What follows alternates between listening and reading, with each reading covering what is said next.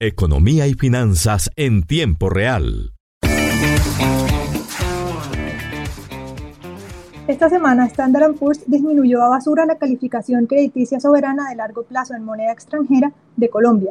La calificadora disminuyó la nota de triple B negativo a W positivo, con lo que el país perdió el grado de inversión.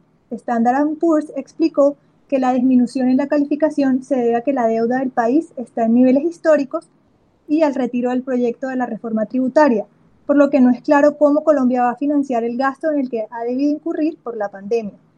Entre las consecuencias de haber perdido el grado de inversión están los aumentos en las tasas de interés de los TES, pues la percepción es que incrementa el riesgo de impago. Corfi Colombiana estima que las tasas de los bonos a largo plazo aumentarán entre 25 y 56 puntos básicos en los próximos días. Por esa misma percepción de que a Colombia se le dificultará pagar sus préstamos, aumentan los costos de la deuda pública, ya que se le prestará al país a mayores tasas. Asimismo, los costos de las empresas privadas podrían comenzar a aumentar y también se podría afectar la calificación de entidades privadas. Con la disminución en la calificación también se prevé que aumente la volatilidad de la tasa de cambio, pues podrían salir capitales del país.